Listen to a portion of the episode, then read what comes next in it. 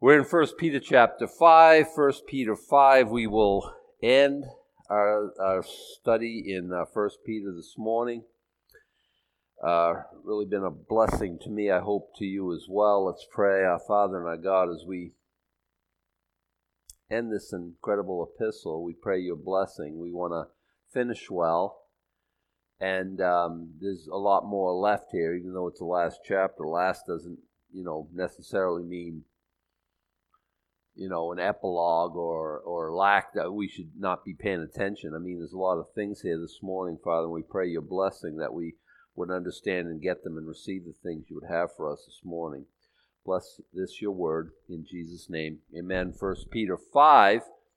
The elders which are among you I exhort, whom also an elder and a witness of the sufferings of Christ, and also a partaker of the glory that shall be revealed. Several things here okay, he's going to address the elders. Now, everyone who's not an elder just checked out. Please don't. Come on back. Uh, if you're a man, you're an elder of your own house. You say, "Well, I'm I'm the wife. I'm the I'm the mom." Well, you're an elder, a de facto elder to your children.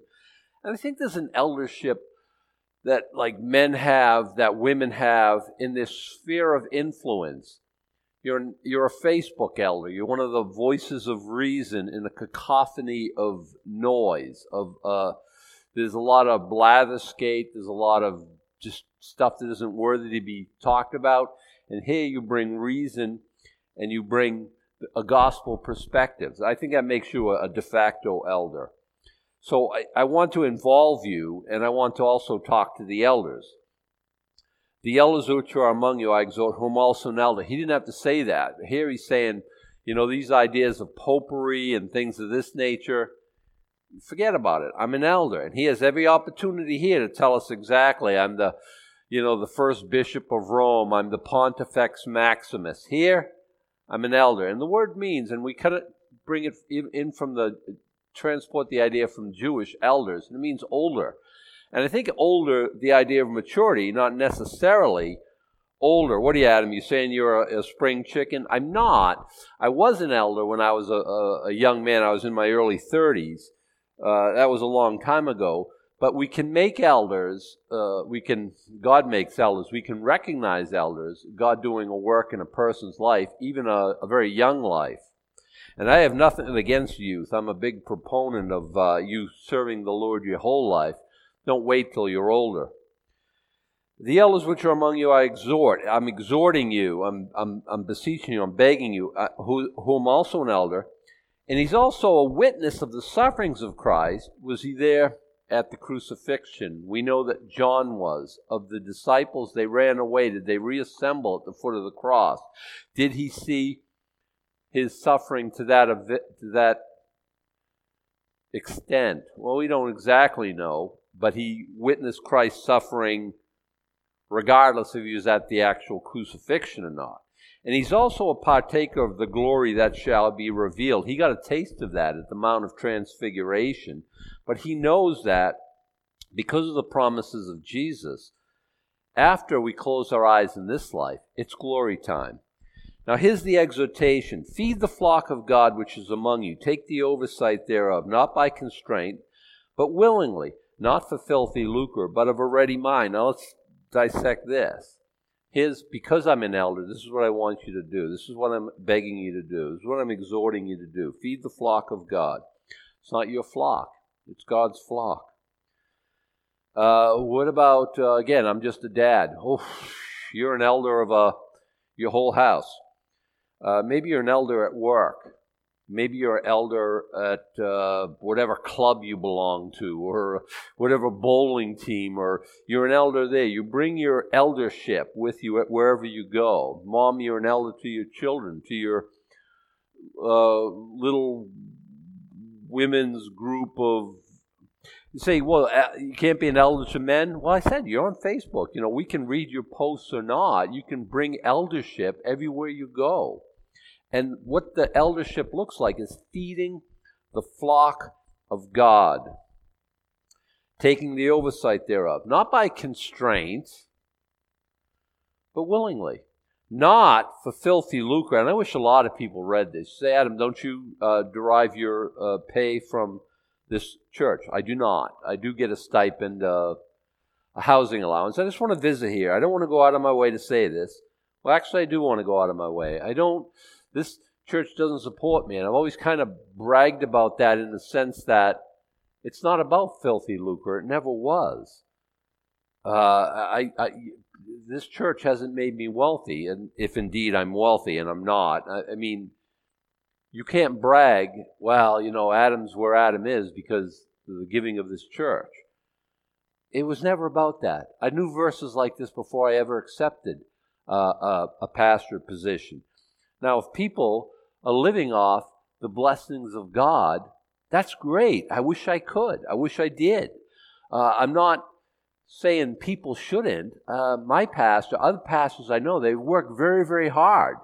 To which I would say, you know, if you look at the hours that you, they're putting in, they're probably not even getting minimum wage. If you if you divide all the hours to go into ministry, and if you were paying them, you know, you took their salary and you paid it on an hourly basis, they're probably nobody's getting rich except the people who are getting rich. And the people who are getting rich, they ha- they're nationally known. They um, charge a lot for their services. They have people giving, sending money. Uh, and many of these have jets and, uh, and, and all kinds of uh, wealth that I think is, I think is filthy, uh, filthy lucre. They say, well, I got a worldwide church, so my my church, my my uh, level of influence is way up here. My uh, level of blessing, physical, my financial remuneration should be way up here. I don't think so. I think uh, any pastor should live about the means of the of the you, you take you know if you're in a wealthy suburb of Washington D.C. and that's where you're ministering and and there's congressmen and staffers and, and, and people, lawyers and doctors and stuff like that, and they all drive to church in their Beamers and their Mercedes, and, and you come up in a late model Ford Fiesta or something. I don't think that speaks well of the church. But if you go to church and it's, you know, old beat up pickup trucks and, you know, late model vehicles and it's a very poor community, and you drive up in your Lexus, I don't think that speaks well of the, of the church either. I think, you know, pastor lives about the means of the church, about, you know, and, and I think that's how it's supposed to work. And you're not doing this to get rich. You don't, you don't enter the ministry to, because it's, it can be very, very lucrative. Neither as being lords over God's heritage, but instead, you, want to, you don't want to lord it over people. Rather, you want to be an example to the flock. Why? Because when the chief shepherd shall appear, and that's Jesus Christ, and it's obviously Jesus Christ, when the chief je- shepherd, the shepherd of shepherds, when when the one who you're supposed to be modeling your ministry after, when he shows up, you shall receive a crown of glory that fadeth not away. Um, I, I, I told you before. We've talked about this at length. I'm not a crown guy. I never wear one. I would think it would be very ostentatious and it wouldn't really reflect who I am or what I'm all about. And so, you know, we don't get excited about crowns here in America very often, but when we're casting our crowns before the Lamb saying, Thou art worthy, and if our crown is a symbol for our mechanism, for our ability to worship the Lamb eternally, suddenly I'm all about crowns. And as far as me, I, I don't want to receive a reward as much. I mean, if God wants to reward me, that's His business. But to me, it's the reward I'm actually seeking is the well done, thou good and faithful servant. Enter into the joy of the Lord. Uh, a pat on the back, an affirmation. We all need affirmation, is as much as I dare to hope. Uh, but I, I, I do want to do well, and I do want to, you know, finish well. I do want to you know, set a good example. I do want to teach the Word of God as it is the Word of God, and I want to minister to people. I want to make a difference in people's lives. Likewise, ye younger, submit yourselves unto the elder. Yea, all of you, be subject one to another. Now, here's the way the Bible sets it up.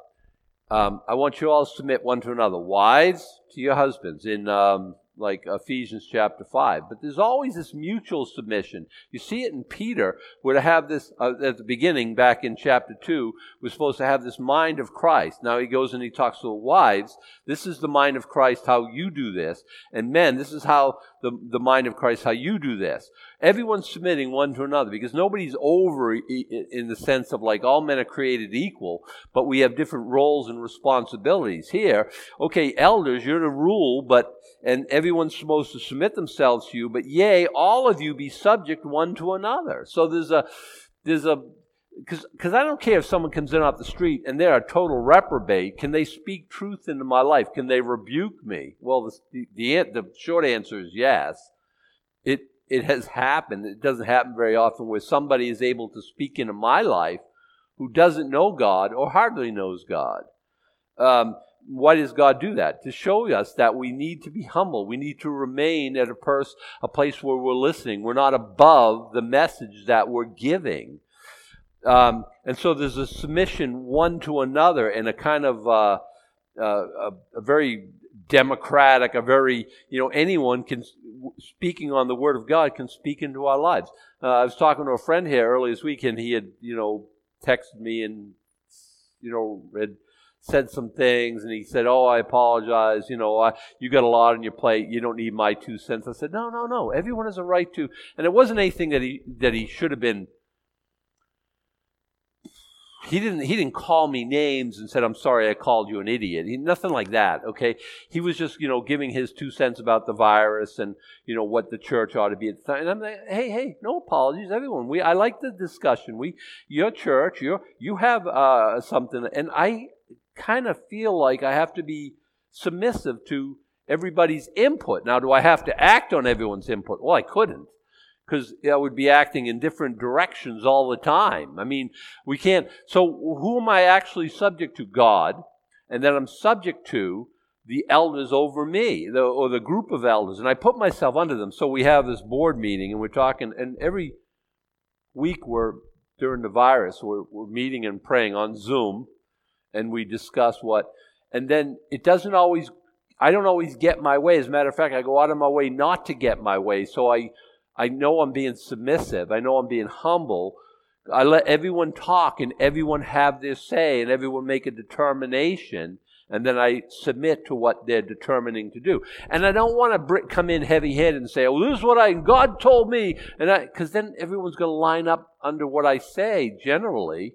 And I don't want that because then I get my way and it might not be God's way. I'm very, um, thoughtful of submission all the time. And I think you are good and godly men.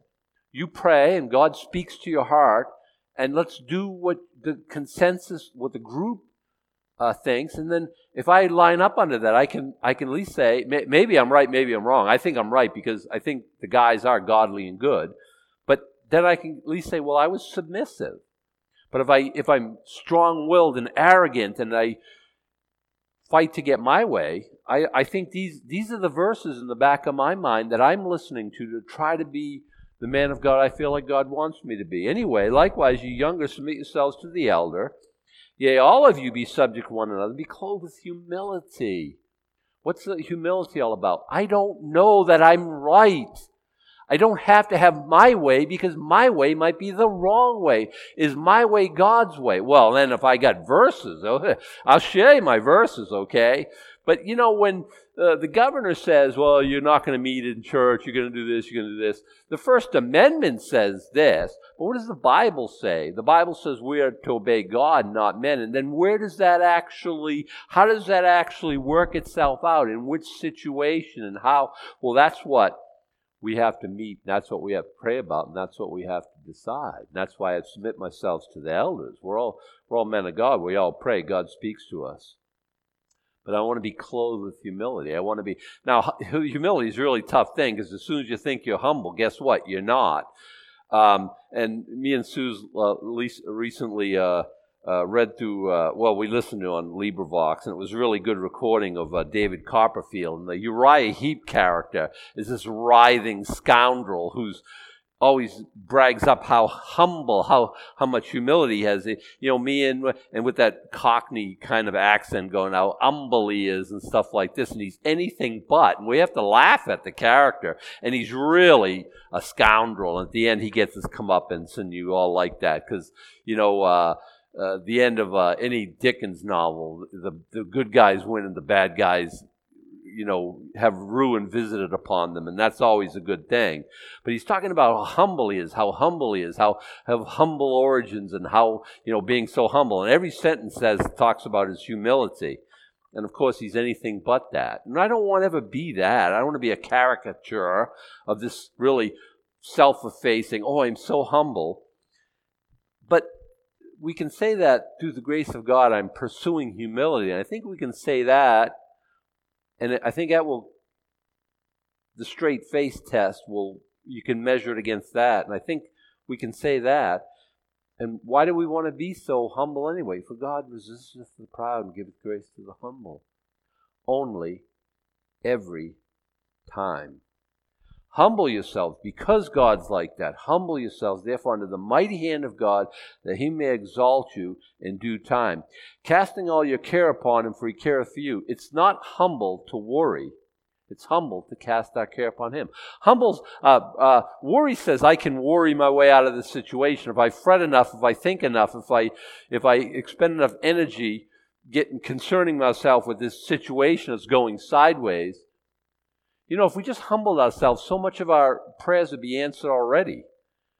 Um, instead of me praying for my promotion at work, for my everyone to see my exalted position and how great I am and how much I'm an asset to the team, if I was humble, I wouldn't be praying for such things, and I'd already be in the position I wanted to be. We pray for wealth, and God says, No, you really need to be happy with what I've blessed you with. And humility says, Lord God, you've given me more than I deserve anyway. And then we're content with what God has given us.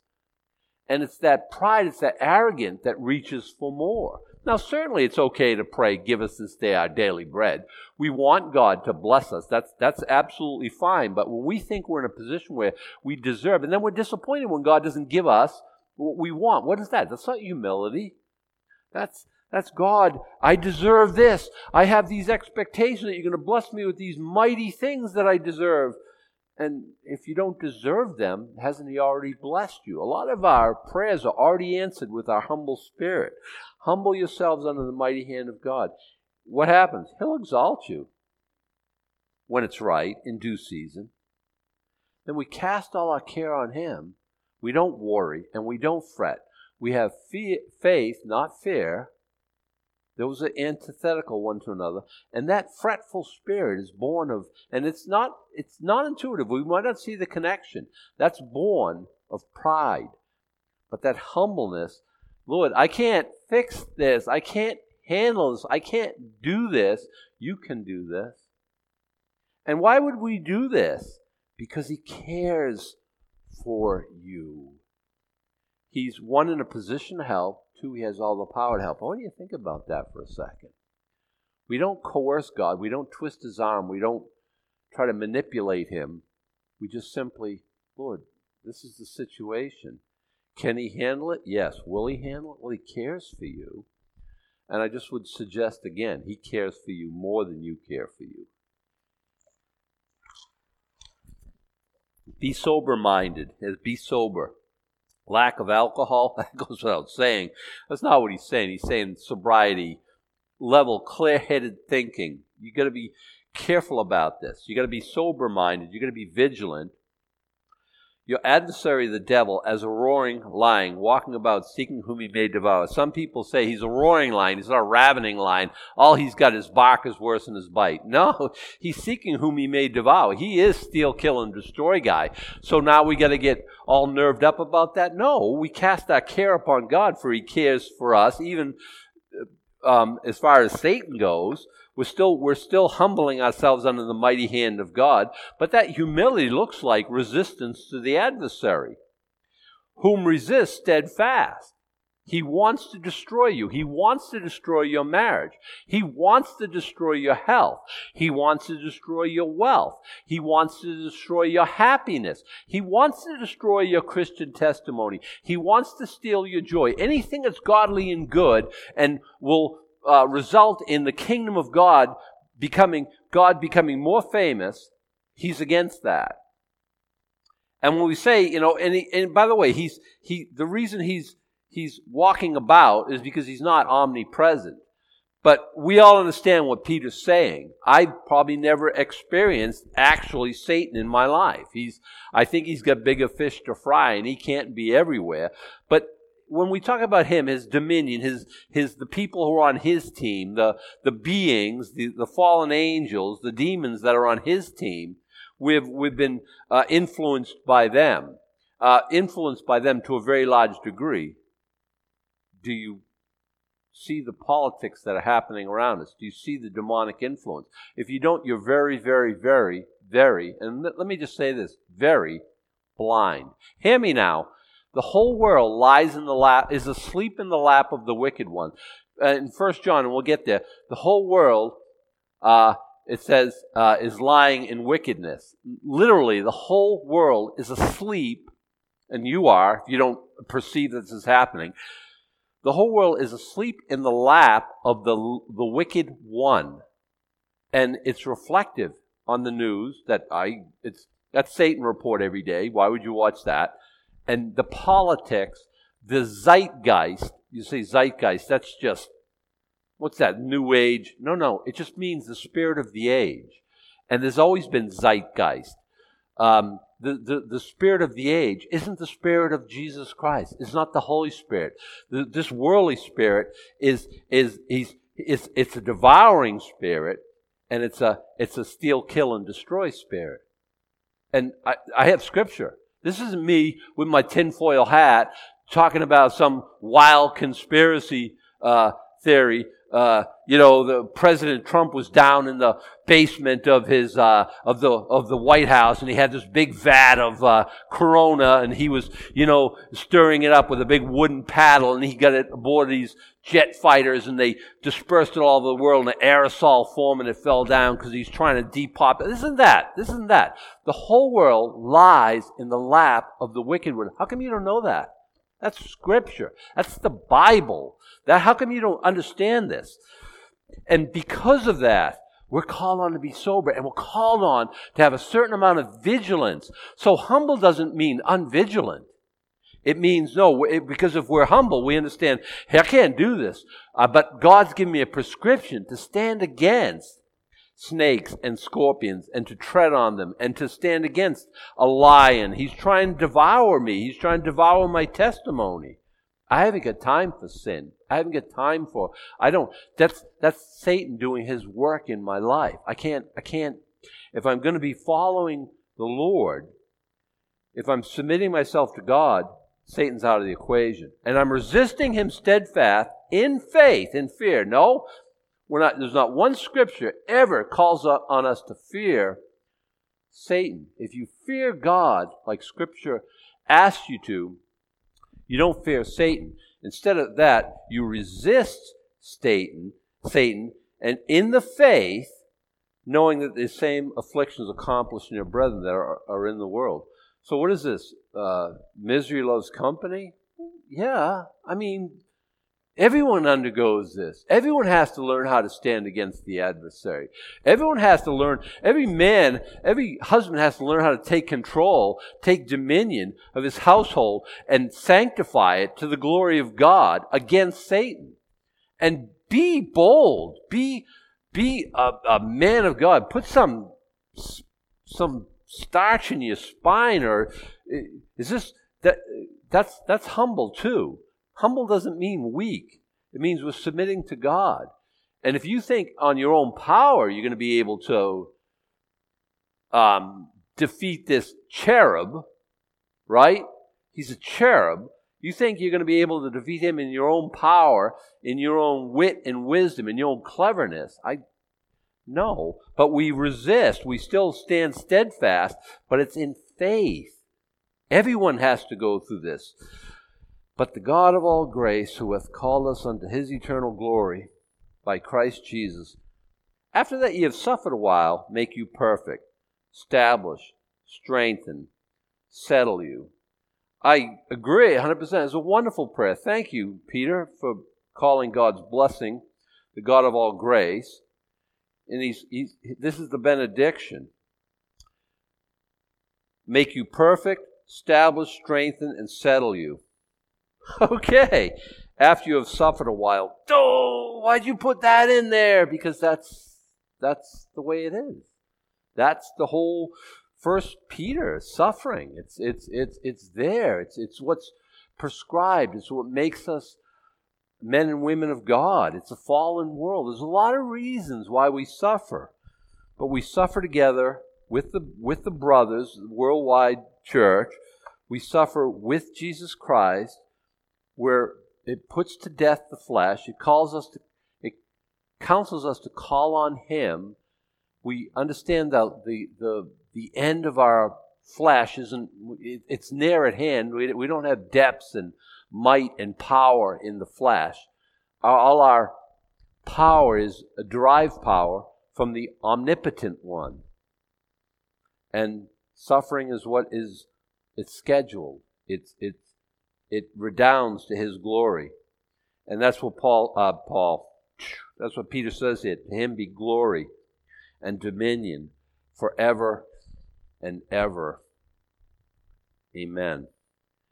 But Silvanus, a faithful brother unto you, as I suppose I have written briefly, exhorting and testifying this is true, grace of God, uh, uh, exhorting and testifying that this is the true grace of God where you stand. Now, at the end of this, he's going to wind up and say a few words, and here's what you want to know. Silvanus, and this is um, probably the same Silas that uh, you know Paul and Silas. This is probably that one. Know, he's at, at this time he's with he's with Peter. He's a faithful brother, and he's saying, "Hey, you know, kind of." Silas says hi is the idea. Uh, written briefly, yeah, five chapters. I'm guessing that in his writing. If, if somebody wrote this out longhand and put it in an envelope and sent it to me, I'd, it'd be a big envelope, and I'd say, "Wow, that's that's incredible." Um, written briefly, that's kind of a a uh, what's the word? Uh, I guess it, you know it depends because I mean you know you see some of these uh, missives in the New Testament, you know the letter of uh, Hebrews or Romans and, First Corinthians or Second. They're going for quite a few chapters. Here it's five chapters. I've written briefly, but it packs a punch. There's a lot of stuff here. Exhorting and testifying. This is the true grace of God wherein you stand. So the grace of God, you know, because I just want to talk about this here briefly, and I was thinking about this, and I was reading about this. Look, this grace of God you stand in it. It's because we think of grace, it's like, um, oh, I messed up. I need God's grace. Well, there is the grace of God that is in mercy. That's a grace. And we appreciate that so much because guess what? We do mess up. But here, it's the grace of God where we stand. And what are we talking about standing here? We're talking about standing in suffering. After that, you have suffered a while. What happens in a situation of suffering? Well, you want to stand. Um, Satan is like a he's like a roaring lion, seeking about seeking whom he may devour. Well, what do you want to do in a situation like that? Well, let me tell you, you want to stand. Humble yourself, therefore, under the mighty hand of God, that he may exalt you in due time. What does humility look like?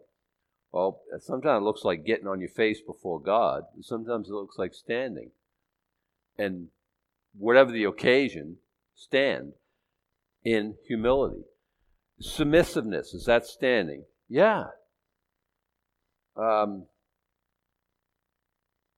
all these things, it's, it's, we need the grace of God, and it looks like standing. The church that is in Babylon, elected together with you, saluteth you, as, and so doth Marcus, my son. Now, a lot of people think that he's in Babylon in modern day Iraq. Could he be? Yeah, they still had a thriving community there. They had a, a local uh, Jewish assembly that had been left over from the days of um, Esther and that whole time there. Uh, could he have been at Babylon? Yeah, yeah. Um,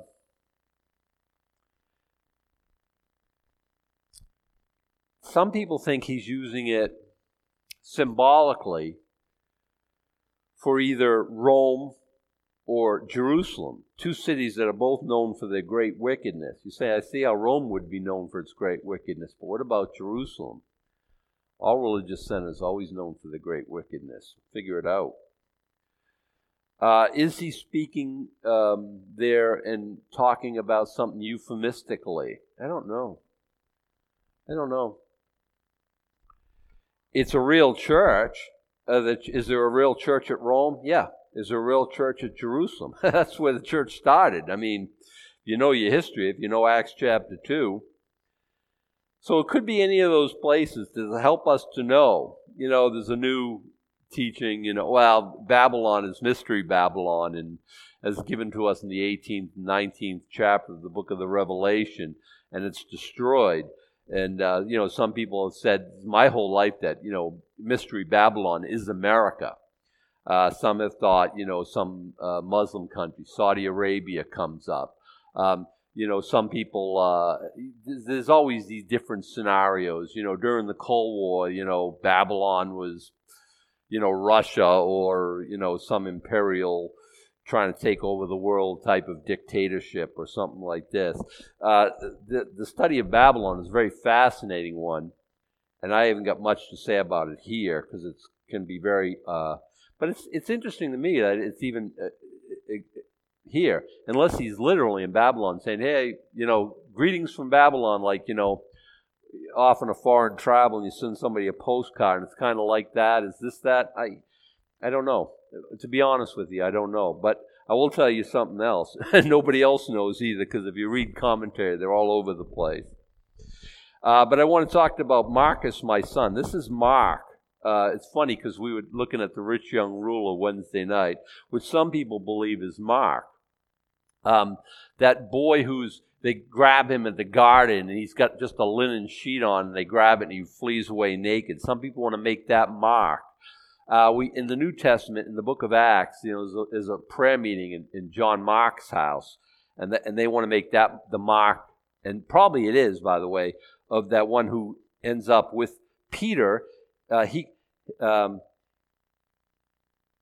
uh, he calls Marcus his son, and there is probably like a a sonship. Uh, uh, you know, he's an old man. Mark's a younger man. There's probably a generational difference there, and he feels very paternal towards Mark. Um, I don't know if Mark's the rich young ruler. I don't know if he's the one who's fleed, uh, fleed away naked when Jesus was arrested. I don't know that. I know that he ends up with Peter, and, I, and he writes the book of Mark as it's thought, and most people think that the book, the Gospel of Mark, is the recollections of Peter. It's it's is it's it's really the Gospel of Peter as written by at the, from the hand of Mark, and many people think that. And by the way, while we're on this subject, I think that as well. Greet ye one another with a kiss of charity. Peace be with all. Peace be with you, all that are in Christ Jesus. Amen. Also, greet holy kiss. Charity uh, is a kiss of love. It's obviously holy. You call on greet one another this way. We don't do this here in America, and I think that's okay with me. If guys like you know kiss me on the cheek and stuff like that, that's fine in other countries. We never really adopt it in America. After the virus all settles down, I wonder if we're going to greet one another with uh, handshakes anymore. You know, Dr. Fauci said that's a thing of the past. We shouldn't be, probably be doing that at all. I don't know. I think God has given us this immunity system, and I think it's probably a good thing to take out and use every once in a while. Sheltering in place, I think, is, you know, waiting for the virus to die down. It's going to be here every year. I mean, some flu- influenza, some strain emerges, and Uh, and I think God has given us this wonderful immunity system. So you get the shot every year, the flu shot. Well, you know, if that's what you think you ought to do, I'm, I'm not a doctor and I don't dispense, uh, you know, medical advice. Um, we were talking about that funny on the way down here today. Uh, uh I was asking my son, do you get the flu shot? Me and Susan never do. It usually makes us sick. And then we catch a flu anyway that wasn't the strain that we got inoculated with. And I rarely, rarely ever have flu. It seems like once every five or six years I get flu for, I don't know, three or four or five days, and then I'm over it and I go on with my life. And it seems like the inoculation has little or nothing to do with it. So a long time ago, we stopped getting it. Um, and just seems like flu season comes all the time, and I always shake hands. You know, I tell you what, don't shake hands and scratch your eye or pick your nose or put your fingers in your mouth or something like that, you'll probably be fine. And, and I think hand sanitizer is a good idea.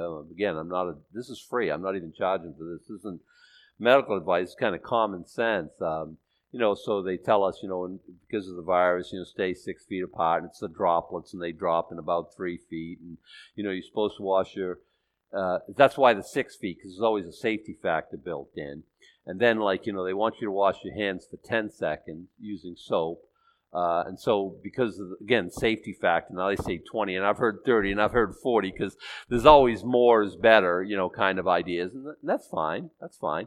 You know, I just, I get, you know, hand soap, and I, have always washed my hands. I'm a hand washer from way back, and um, now, not my whole adult life, but I don't know, last 20, 30 years, I don't, I don't even remember, but and and that you know hand sanitizer good stuff and i just goop it all on and stuff like this but i think god has given us a wonderful immune system. So go ahead and kiss each other no i don't guess we don't do that here but this verse doesn't it means something. I think we're supposed to greet one another and i think that's the key um, I think we're supposed to let people know because I, you know, I walked into church before and walked out. Nobody even said boo, and I think that's not a good situation, right? Susan goes out of her way when she sees somebody new to go and say hey and stuff like this. I try not to. I try not to for this reason, because people I think expect the pastor to, and it, I don't think it means as much as if it's if it's coming from you, if you're saying, Sue's always wants to, you know, there's coffee here, the bathroom's over here. I think this is a kiss of peace. I think this is a greeting. I think this is an acknowledgement. I think this fits the spirit of this passage, whether perhaps not the letter.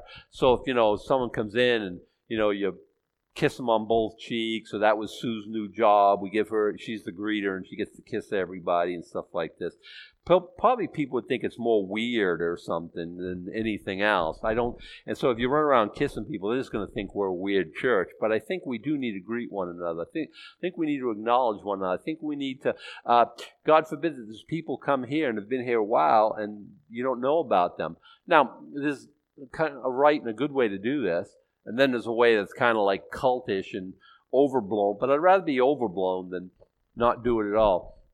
I'd rather just acknowledge people and let them know that, hey, we care about you. Come to visit here. You're visiting from, you know, you're seeing your mom. You're on vacation here. Well, welcome. You know, welcome. We're glad you're here today. Uh, and then, of course, you want to tell them about, you know, the bathrooms here, the coffee's here. It, uh, you know, they've got children. They need to know about the nursery or where they're going to drop their kids off at that part of the service when we're having kid church, et cetera, et cetera. So I don't know, hearty handshake. Uh, you know, there's a lot of hugging going on. I don't have anything to say about that, yay or nay. It's kind of the way it is. I don't walk around hugging people, generally male or female.